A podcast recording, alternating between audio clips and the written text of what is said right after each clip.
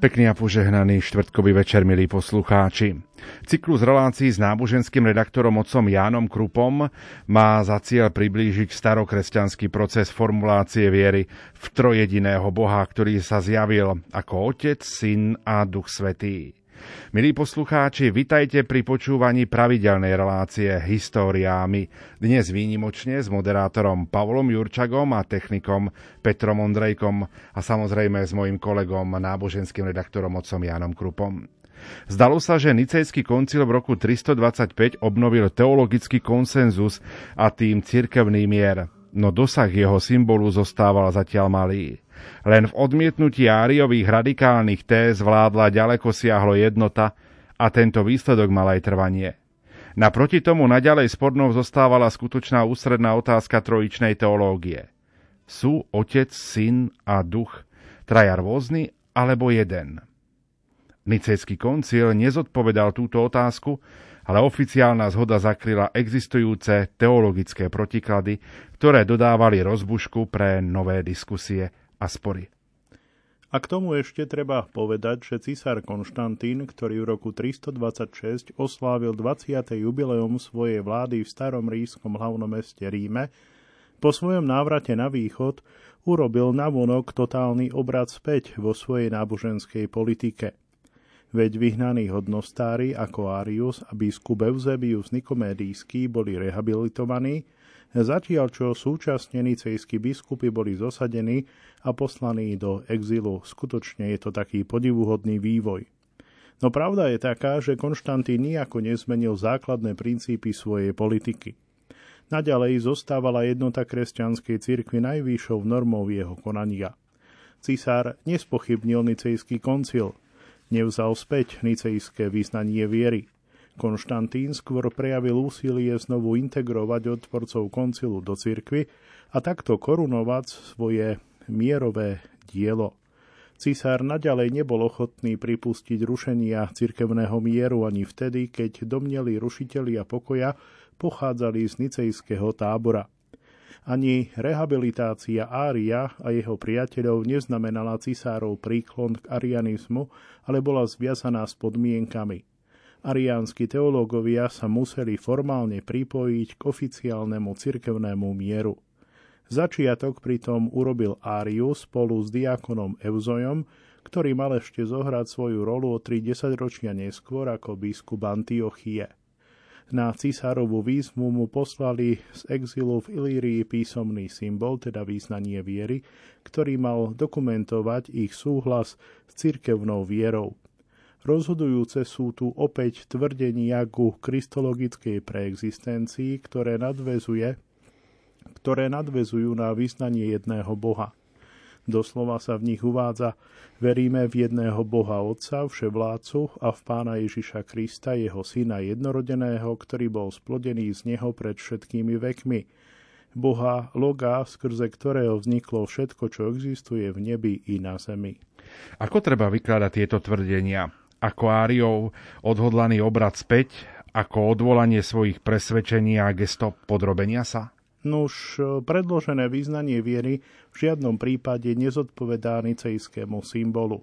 Chýbajú v ňom akurát protiariánske upresnenia, napríklad, že syn je pravý boh, splodený z otcovej podstaty a rovnakej podstaty s ním, že je splodený a nie urobený alebo vytvorený.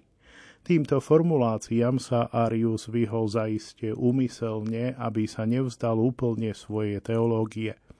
Tento text sa podoba najskôr vyznaniu, ktoré v Niceji predložil Eusebius Cezarejský a ktoré si Arius v prípade potreby mohol osvojiť. Aj tento symbol tam bol, ako je známe, považovaný za dobrý a správny. V tejto línii Sáriovi ponúkalo vítané východisko, lebo sa samozrejme musel chrániť pred zopakovaním niektorej zo svojich odsúdených ústredných téz. A preto nadviazal v niečom na Euzebiové predlohy a v nadväznosti na jeho význanie sa odvolával na krstný príkaz mŕtvych stalého Matúšovom evanieliu aby aspoň skryte naznačil skutočnú rôznosť Otca, Syna a Ducha. Celkom v cisárovom zmysle bol sformulovaný aj záver tohto listu. Arius a jeho spoločník prosili o to, aby boli znovu zjednotení s cirkvou, veď predsa teraz sú ukončené sporné otázky a zbytočné reči okolo týchto problémov. Ich cieľom je udržiavať mier s cirkvou a môcť prinášať obvyklé modlitby za pokojné a zbožné Konštantínovo vládnutie. Takmer by si človek myslel, že samotný cisár inšpiroval tieto riadky – Slobodno povedať pri najmenšom to, že autory listu sa medzičasom dobre vcítili do cisárovho spôsobu uvažovania. A tak ich taktika mala úspech. Konštantín sa zasadzoval za opätovné prijatie prezbitera v jeho domácej cirkevnej obci Alexandrii, no tam narazil na odpor. Biskup Alexander zomrel v roku 328 a jeho nástupca Atanás zostal úplne neprístupný opakovanému naliehaniu cisára ktorý sa už vyhrážal s osadením a exilom. Zaiste sa nedá tvrdiť, že si Jataná skrze túto svoju tvrdohlavosť získal osobitné sympatie u Konštantína. Napriek cisárskej iniciatíve sa Arius nemohol vrátiť do Alexandrie – jeho osud zostával na vlásku, pokým nebol definitívne rehabilitovaný a to po Atanázovom zosadení v roku 335. Samotný Áriu však z toho už nemohol nejako profitovať, pretože smrť si vzala tohto starého muža krátko potom, čo prijal správu o pozitívnom obrate v tejto záležitosti. Ak Atanás k tomu pripája informácie, že Árius spadol dopredu na verejnej latríne a vyšli z neho vnútornosti, podobne ako sa v skutkoch Apoštolov hovorí o Judášovi zradcovi Ježiša, tak tento fingovaný detail dôrazne ukazuje, aká otrávená bola atmosféra v tej dobe následkom teologických sporov. Blahoslovený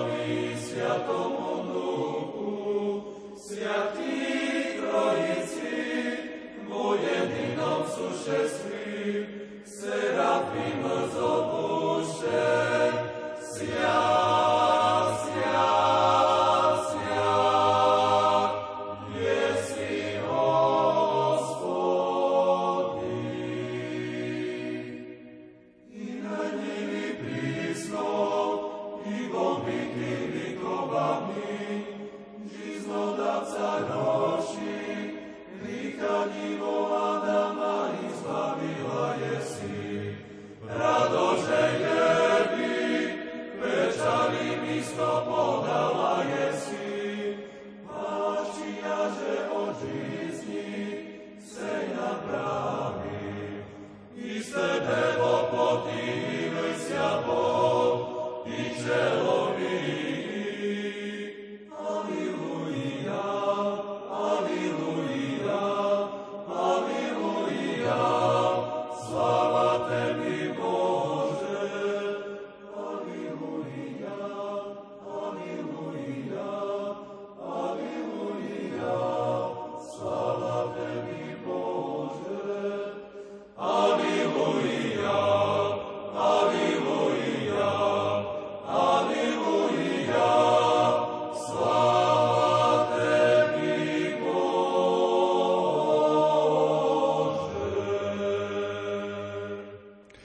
Kolega z náboženskej redakcie Jan Krupa je hosťom štúdiu Rádia Lumen v relácii Históriámi. V posledných rokoch svojho života mal Arius, ktorý bol čoraz viac okrajovou postavou diania, sotva nejaký vplyv na teologický vývoj.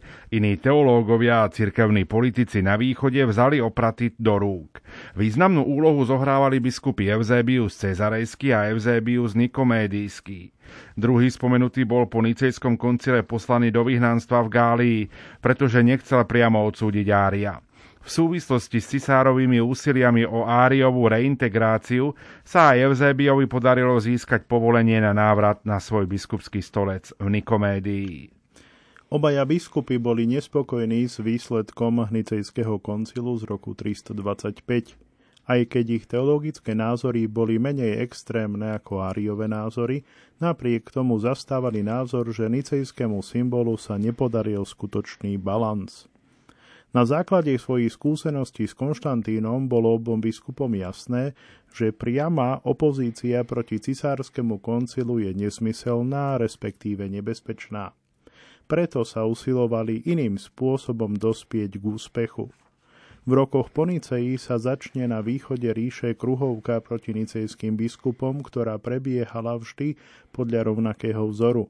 Neobľúbení biskupy, tak napríklad Eustatius Antiochísky sú obviňovaní a síce po jednom, aby to nevyzeralo tak, že ide o teologický spor, ktorý by mohol ohroziť cirkevný smier, ale o ojedinelé prípady. A samozrejme ani nicejská viera týchto biskupov nie je bodom obvinenia. To by cisár veru nikdy nedovolil.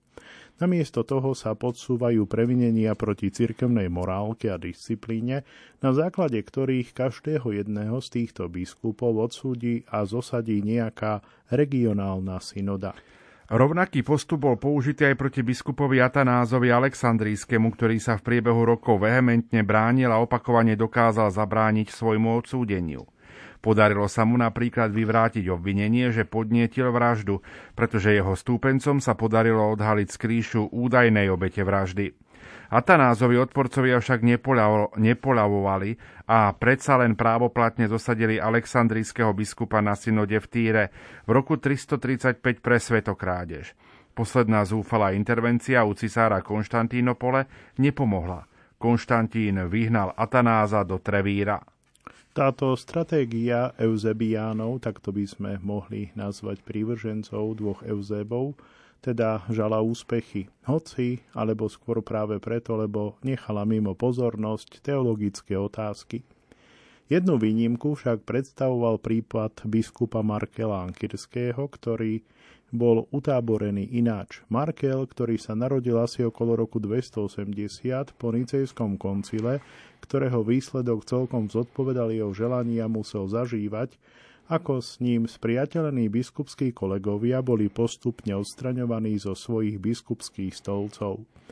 Markel zaiste tušil, že raz príde rad aj na neho a bol dostatočne jasnozrivý na to, aby rozpoznal, že pri všetkých týchto procesoch proti nicejským biskupom v skutočnosti nešlo o disciplinárne otázky, ale že skrytým spôsobom mal byť urobený neúčinným, alebo môžeme povedať, mal byť zneplatnený nicejský koncil. Markel sa domnieval, že cisára zavádzajú Evzebiáni a neuvedomuje si, ako je postupne podkopávaný jeho koncil a koncilový symbol. Preto sa ankirský biskup rozhodol, že jednoducho nebude pokojne vyčkávať. Ale tento spor prenesie znovu na teologické pole, kam v skutočnosti patrí. V roku 336, teda bezprostredne po Atanázovom vyhnaní, Markel napísal dielo o kristológii, ktoré venoval samotnému cisárovi a osobne odovzdal Konštantínovi s prozbou, aby ho posúdil. Markel zjavne bol presvedčený, že zastupuje presne tú kristológiu, ktorá nájde cisárov súhlas, preto pretože sa zhoduje s nicejskou vierou. Preto Markel využil túto príležitosť aj na to, aby očiernil svojich protivníkov u cisára pre ich chybnú teológiu a takto privodil obrad cisárskej náboženskej politiky. Markel sa veľmi prerátal, lebo jeho úvaha sa zakladala na chybnom odhade. Cisárovi nešlo až tak veľmi o nicejskú náuku ako takú, ale o teologický základ, na ktorom mohla byť zabezpečená jednota cirkvy. Z Konštantínovho pohľadu sa mier javil byť konečne obnovený v roku 335. Keď sa teraz v tejto situácii ojedinelý biskup ako Markel usiloval znovu uviezť do pohybu diskusiu, muselo to ohroziť cisárovo dielo zjednotenia, pretože sa samozrejme okamžite ozvali nesúhlasné hlasy. Na konci roku 336 sa zišla v Konštantínopole synoda, ktorá odsúdila Markelovú knihu a rozhodla o zosadení tohto biskupa. Markel na cisárov rozkaz odišiel do vyhnanstva. Mírom hospodu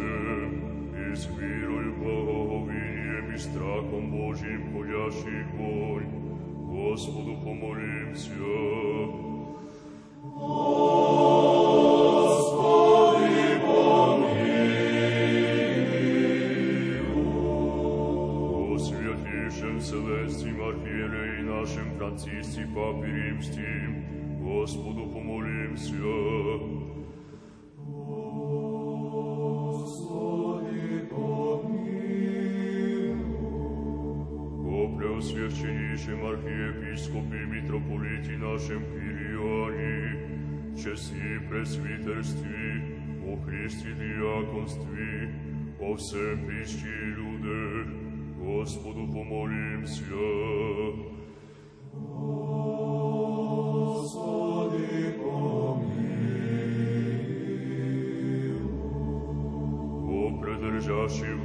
властях наших и о всем воинстве, Господу помолимся.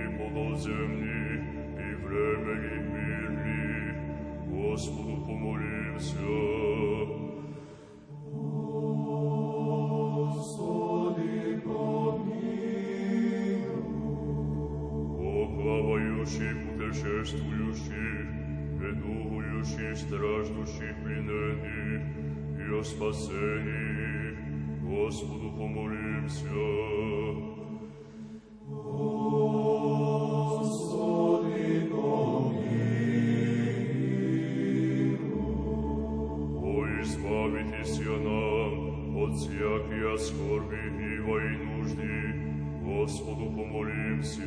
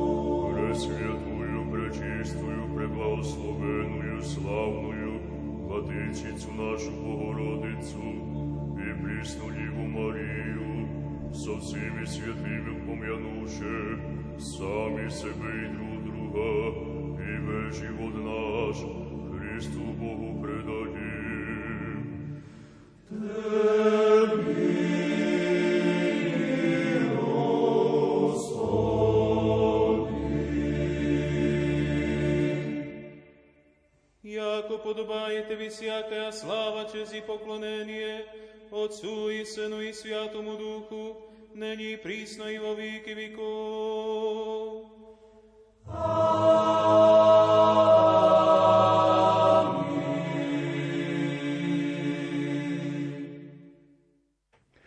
Keď sa bližšie pozrieme na Markelovú svojráznu teológiu, pochopíme, prečo narazil na taký energický odpor u Eusebiánov a stala sa mátoho východnej väčšinovej frakcie. Zároveň sa stane pochopiteľným, že tým bol na celé roky zdiskreditovaný nicejský symbol, lebo Markel bol považovaný za jedného z jeho najhorlivejších zástancov. Keď nad tým uvažujeme z takého väčšieho odstupu, dá sa povedať, že Markelova teológia predstavovala nové vydanie monarchiánskeho zámeru, pravda, že v zmenenej podobe a na vyššej intelektuálnej a biblickej úrovni. Podobne ako monarchiánom na začiatku 3. storočia aj Markelovi išlo celkom ústredne o jednotu či jedinosť Boha, alebo presnejšie o dôkaz, že starozákonný Boh stvoriteľ a novozákonný vykupiteľ nie sú dvaja, ale jeden a ten istý Boh. Božiu jedinosť Markel vyjadroval mnohými pojmami. Boha nazýval monáda, to je jednotka.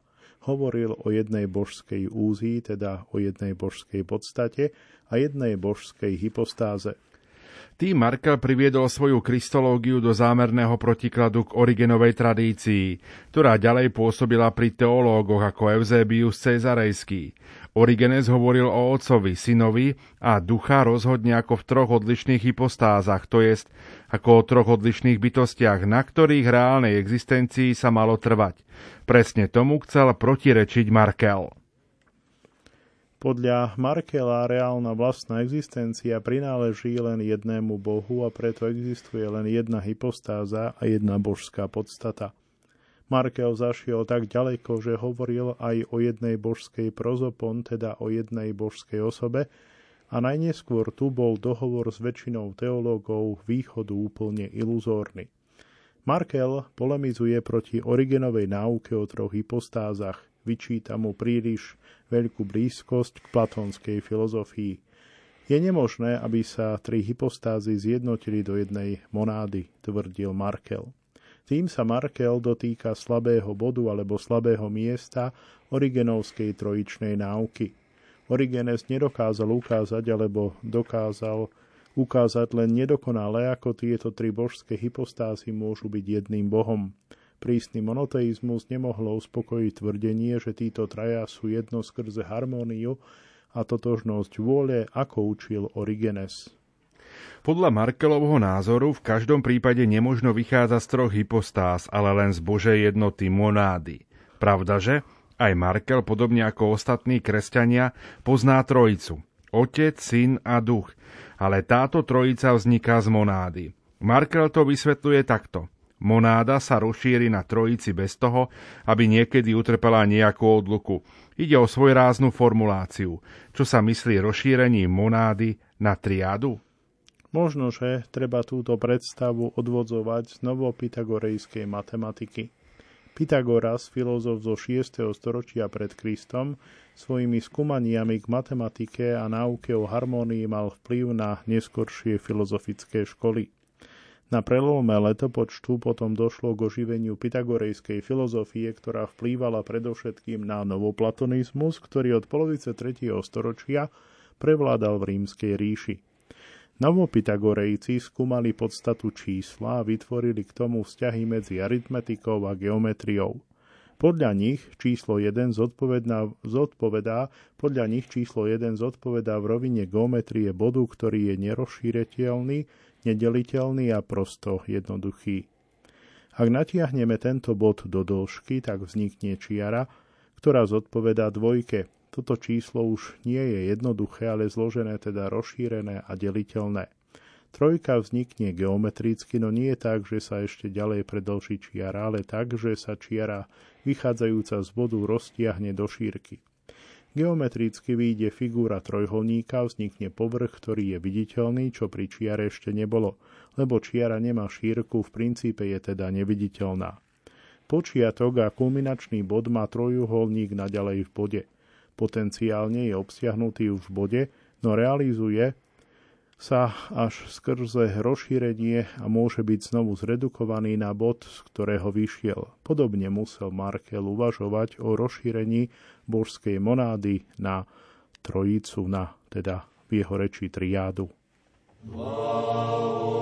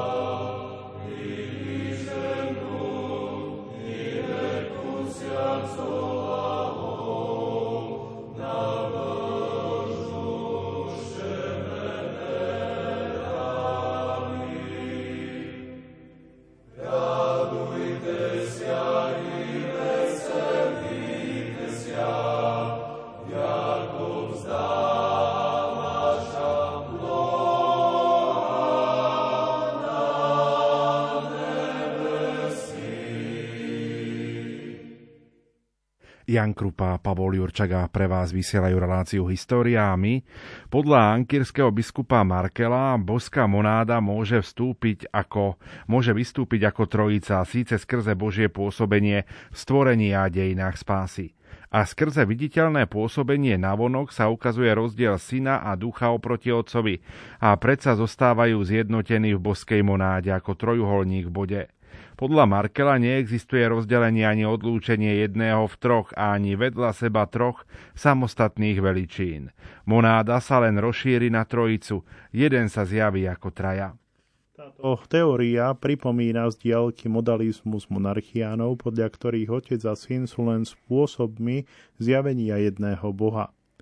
Markelovi odporcovia ich hneď vytiahli túto paralelu a vyhlásili za kacírsku Markelovú kristológiu s menom slávneho alebo neslávne známeho modalistu z prelomu 2. a 3. storočia, totiž Sabelia. Byť Sabelianom bolo najhorším obvinením, ktoré bolo možno vzniesť ankirskému biskupovi. Táto výčitka, pravda, že nebola úplne oprávnená, lebo podľa Markela Božská monáda je už v sebe diferencovanou jednotou, je zároveň otcom, logom i duchom. Logos, Boží pravlastný vnútorný logos, vystúpi na vonok pri stvorení a tak môže byť odlišovaný od otca. Podľa Markela jeho výdenie z monády, aby stvoril svet, možno nazývať splodenie pred vekmi. Splodenie v tejto súvislosti teda neznamená ontologické zapričinenie alebo dokonca vznik loga skrze Otca, lebo logos je väčšine jedno s Bohom. Splodenie znamená skôr poslanie loga, aby pôsobil navonok. Len v tejto pôsobnosti je logos do istej miery mimo Otca, stane sa vnímateľný ako logos bez toho, aby tým bola rozdelená alebo rozlúčená monáda. Lebo Napriek svojmu pôsobeniu pri stvorení a neskôr v inkarnácii Logos zostáva súčasne ako sila vodcovi. Analogické platí o duchu. Pri poslaní ducha vystúpi duch skrze svoje pôsobenie navonok ako duch svetý, nie ako otec, nie ako syn. A napriek tomu sa tým nerozdelí božská monáda, pretože Boh zostáva nesmenene otec, logos a duch. Markelov návrh, ktorý sa Markel usiloval podoprieť odvážnou exegézou sporných biblických pasáží v liste Kolosanom a v prísloviach sa vyznačuje takou osobitnou originálnosťou a teologickou kreativitou. Inou otázkou je to, na aký ohlas takáto teologická kreativita narazí. Markel žal prevažne kritiku a to nie len pre svoju neobvyklú koncepciu monoteizmu, ale aj pre svoje presvedčenie, že kráľovská vláda Krista, inkarnovaného Božieho syna, sa raz skončí. V podstate táto náuka znamená len dôsledné pokračovanie jeho teológie. Veď keď sa božská monáda ukáže ako trojica len preto, aby stvorila, vykúpila, završila svet, potom toto rozšírenie na trojicu sa skončí, keď bude toto dielo vykonané. Potom sa aj inkarnovaný Logos, ktorý bol dovtedy odlišiteľný od Otca skrze svoje pôsobenie v tele, vráti a znovu bude v Bohu tak, ako bol pred stvorením sveta. Markel učí, že inkarnácia sa neudiala, aby mal Logos toho osoch, ale kvôli nám, pre ľudí a pre svet. A preto je spásny plán inkarnácie ohraničený, skončí sa, keď bude dosiahnutý jej cieľ. Potom Logos už viac nebude zjednotený s prijatým telom – čo sa však potom stane s telom, s Ježišovou ľudskou dušou, ktorú Logos prijal pri inkarnácii? Tu Markel priznáva svoju nevedomosť, pretože v božských písmach sa nedá nájsť nič presné o tom. Toľko je však jasné. Potom už nie je potrebné telo Ježišova ľudská stránka, pretože už bude uskutočnená Božia univerzálna vláda a zjavne aj Markel považuje za nemysliteľné, aby ľudské telo vošlo spolu s logom do božskej monády, ktorá by potom v Markelovom zmysle zaiste nebola ani skutočnou monádou. Takéto náuky boli pre väčšinu kresťanov na východe také protivné, že tým bolo skutočne poškodené aj nicejské vyznanie viery, ktoré Markel reklamoval pre seba. Lebo následky tohto vyznania bolo možné očítať na Markelovej teológii. Celé desaťročia zostal Markel najväčšou prekážkou pre vzájomné riešenie trojičného problému. Napriek tomu sa Markel zatiaľ nemusel cítiť izolovaný. Podarilo sa mu, ako aj Atanázovi, nájsť podporu na západe. Pravda, že za cenu prvého veľkého cirkevného rozkolu medzi západom a východom. Sviatý.